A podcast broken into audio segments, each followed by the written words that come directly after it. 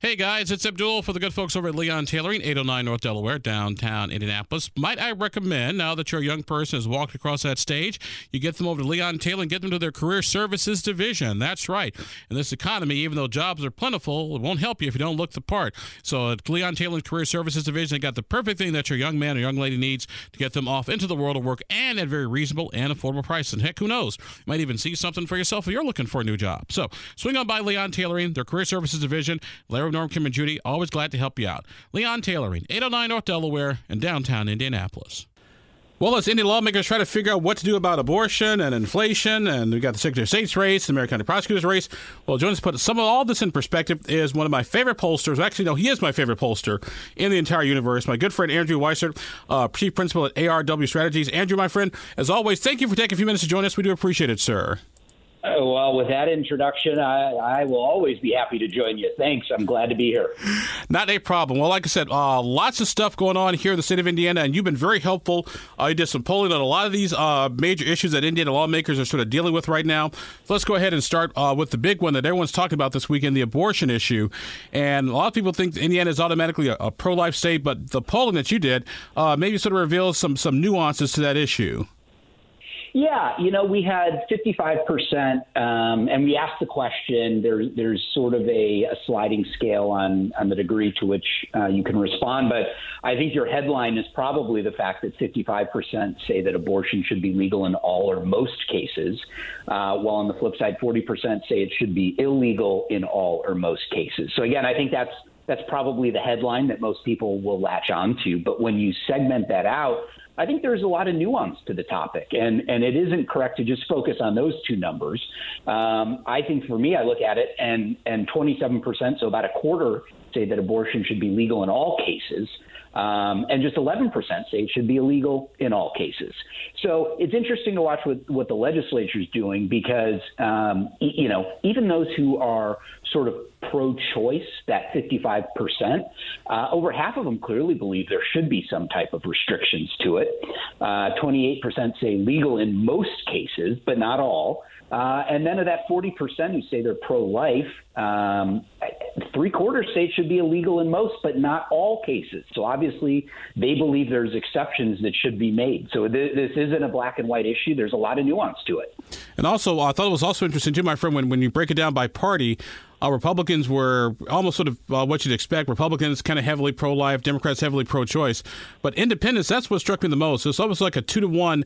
Independents believe uh, abortion be legal in, in most, in all cases or some cases.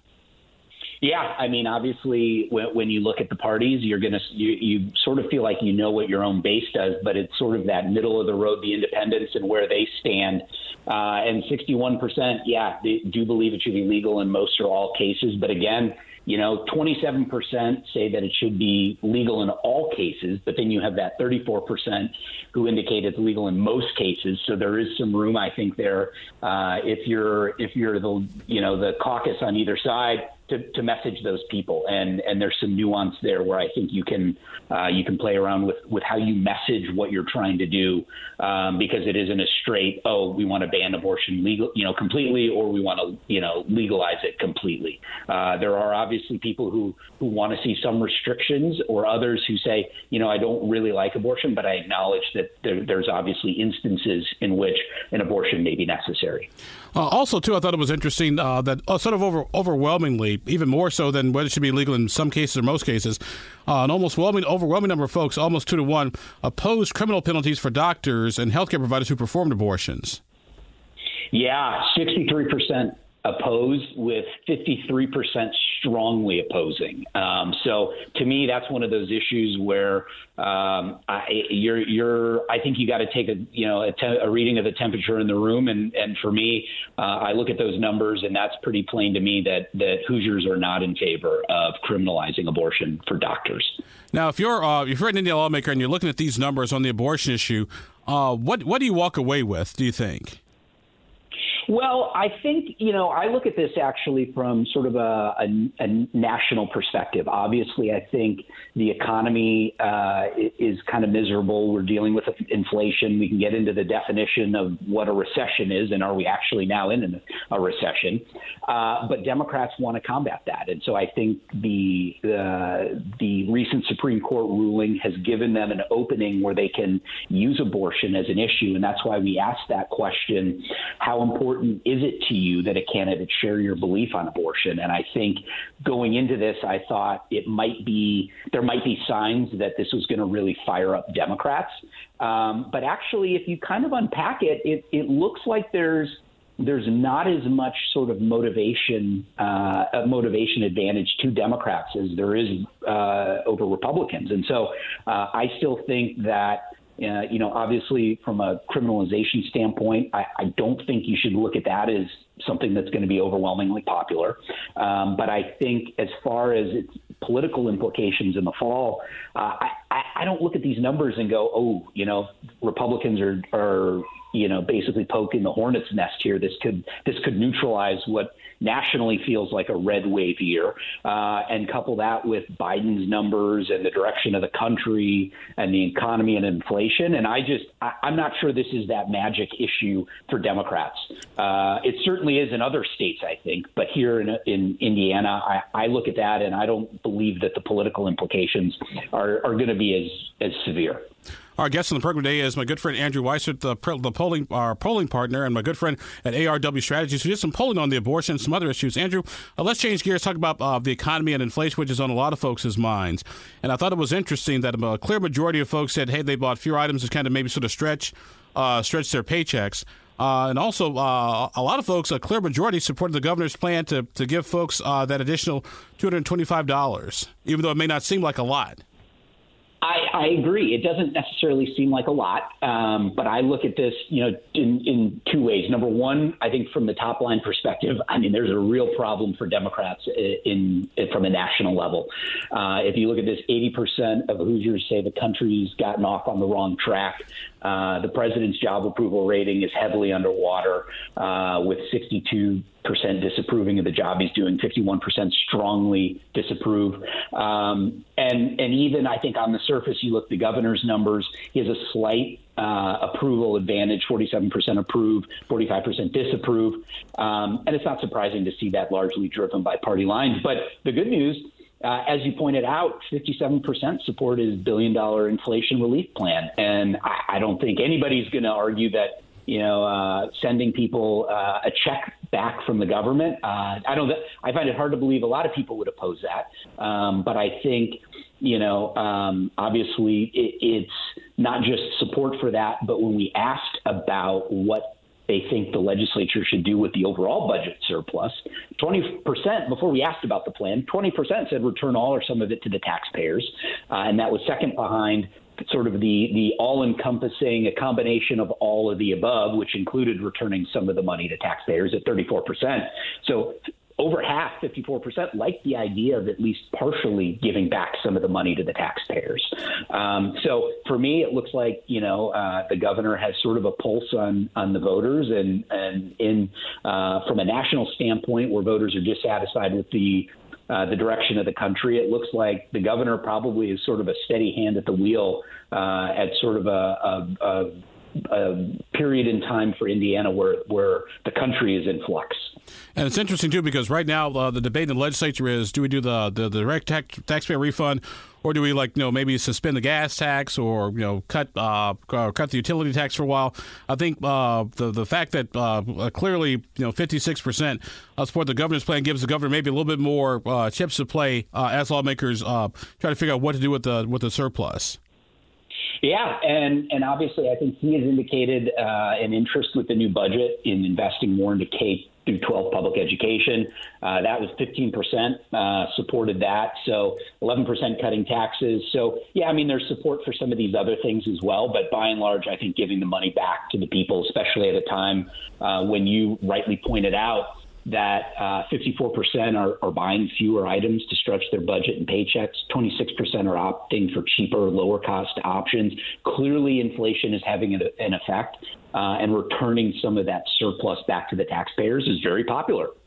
Our guest on the program today is my good friend Andrew Weissert. Andrew is the uh, principal partner at A R W Strategies. They're a polling firm, and they did some polling, and so we're sharing those results uh, with you folks today. Uh, Andrew, I want to change gears a little bit and uh, get into sort of the politics of everything.